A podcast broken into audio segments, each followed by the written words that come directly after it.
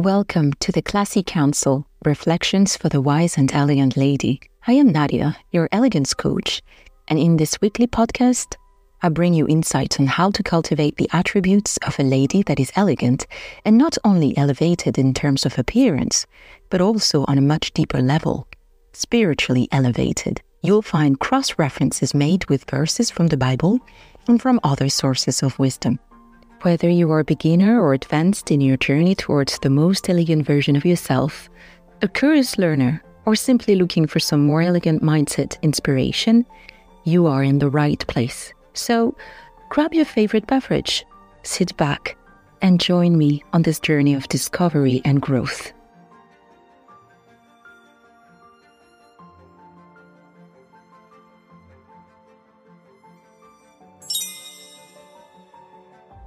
Beauty pleases the eye, gentleness charms the soul. This is a quote from Voltaire. Another attribute of the elegant woman is kindness, the quality of being calm, kind, or soft. The opposites would be aggressivity, disrespect, brutality, or vulgarity. Kindness is sadly and wrongly seen as a weakness. How many times have you heard so called motivational speeches saying, I respect those who respect me?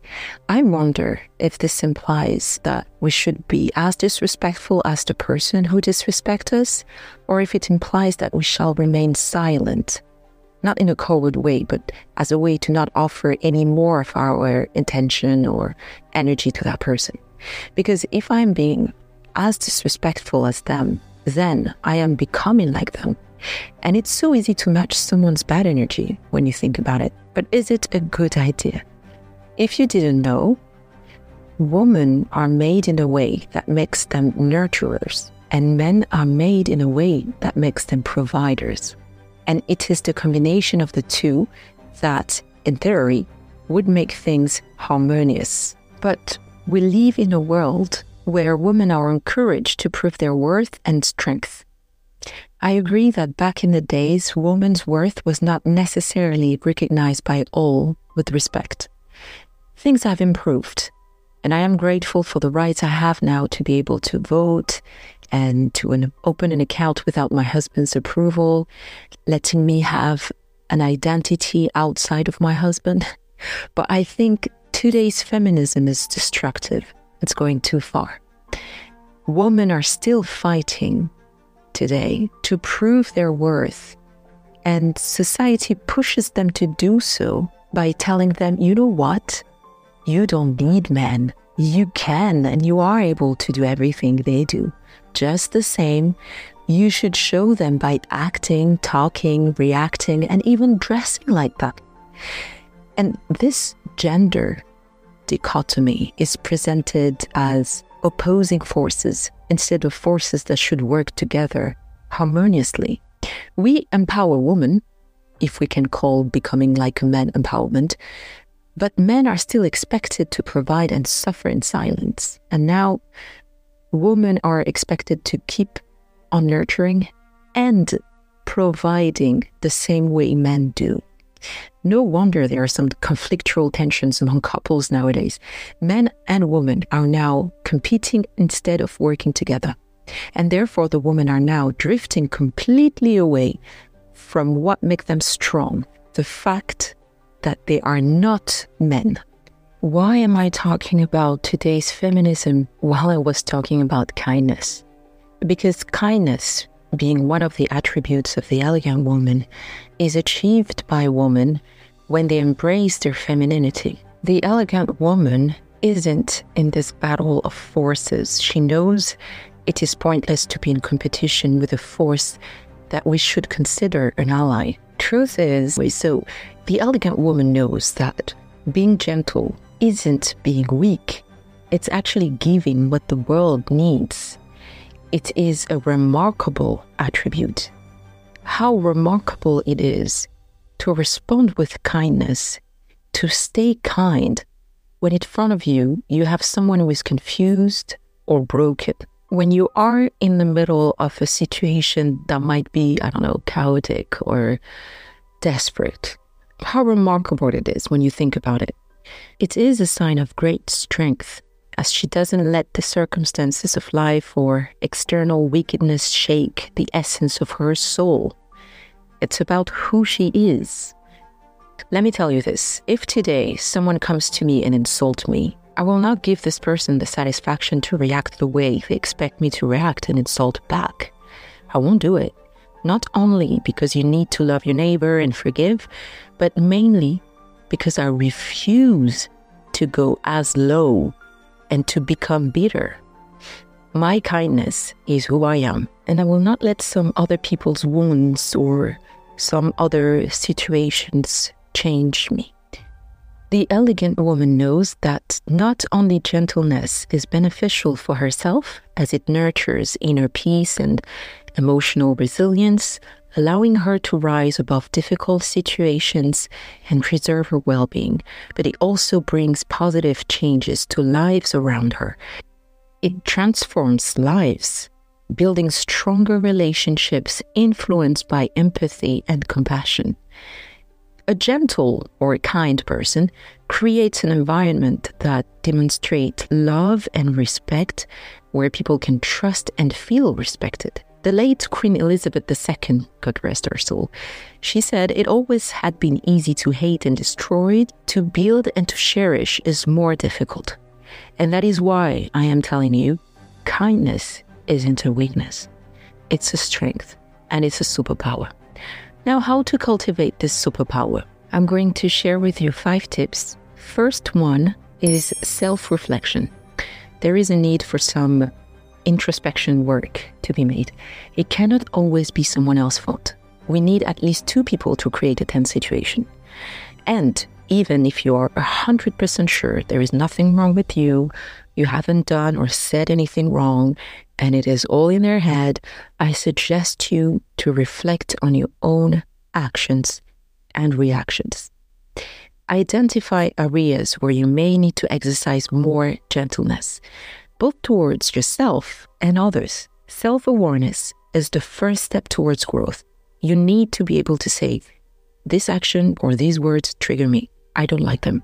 And find out why. Detach from them. Analyze them understand how you work, how you process things. And if you cannot do it by yourself, you can ask a close one you can trust to be honest with you to tell you more about you. Or even consider a therapy to understand yourself better. If there is one thing I have learned throughout the years is that we all have some kind of baggages, some traumas we didn't even know we had related to some experiences in our childhood that forge our personality. So it is essential that you have a minimum of knowledge of who you are deep down. It will help you be comfortable with yourself. You will see that usually people who hurt you are wounded people. You'll never see a happy person hurt someone. Another thing to do to cultivate kindness is to develop empathy. What is empathy? Is it's the ability to understand and share the feelings of another. Seek to understand others' perspectives experiences, and feelings. Usually, what blocks us from understanding others is this wrong idea that if we listen to someone else's opinion, we will have to embrace it and change ourselves. But you can totally agree to disagree with someone. And sometimes it doesn't hurt to agree too. But give yourself the opportunity to be the judge of it. You know, the day I started to truly consider others' people's opinions, I realized it would either confirm my own opinions even though it is different, or it would enrich it, complement it. And at times, it made me change my mind. And what is wrong with that? If you listen to an opinion, if you analyze it and realize it's better, how could it be wrong to improve? That's how you see that not listening to others is really an ego thing. We think that accepting other people's views is an attempt to our character we hate the idea that we could have been wrong. When really, it's okay to think, you know what? I haven't seen it that way, but now that I understand your perception, I realize I was missing something. And the conversation can also definitely be I do understand your point of view. It does make sense. However, I still believe that my opinion is the right one. People just want to be understood, heard, taken into consideration. Try empathy today, and you'll see that you will not kill who you are. Actually, it will help you develop some real deep relationships. My third tip on how to cultivate kindness is to choose your words wisely. Be mindful of the words you use. You cannot take back words that come out of your mouth. We underestimate the power of words. The Bible says that the tongue has the power of life and death. Even talking about yourself, be careful what you say. You know, all those little things we can say sometimes about ourselves. I can't make it. I'm so stupid. I will never succeed. These words are powerful. With your mouth, you have the power to either bless or curse others and yourself. So speak kindly and avoid harsh or hurtful language in any situations. And like I've suggested to you in my previous episode about composure, if you if you really can't say anything nice or constructive, you flee, leave the room, and calm down. There's a quote that says, if you cannot say anything nice, don't say anything at all. Please remember this one, it's important. Gentle words have the power to heal, to uplift, and to inspire. Your goal is to inspire. Be the strong woman people need you to be by remaining kind at all costs. It's a great demonstration of strength. The fourth tip is to cultivate patience, both with yourself and others, allowing space for understanding, forgiveness, and growth. I'm decently patient. I know that this is one of the qualities my surrounding think of when they think of me, they told me. However, life has its challenges that make me realize that even when you are naturally patient, some trials are so intense, you start questioning whether you actually have this quality or not. And in that case, I reinforce my own belief by declaring that I am indeed patient. Patience is one of my attributes. I declare it. And then I pray. I pray harder than usual days. If this is something you struggle with, the patience, I mean, let's say you need to be patient with someone's bad behaviors if they show you that they are willing to work on their side, but the wait is excruciating for you, make sure you've communicated effectively your opinions, expectations, and goals, depending on the situation, and then stop focusing on it. It would make the wait unbearable. Get your mind busy on something else. And here is my last tip for you on how to cultivate kindness it's again mindfulness. Prayers, if you are religious, meditation or deep breathing exercises. These techniques help staying present, fostering a sense of calm and gentleness in our interactions. Take care of yourself mentally and physically. Do not forget that hurtful people are hurt people.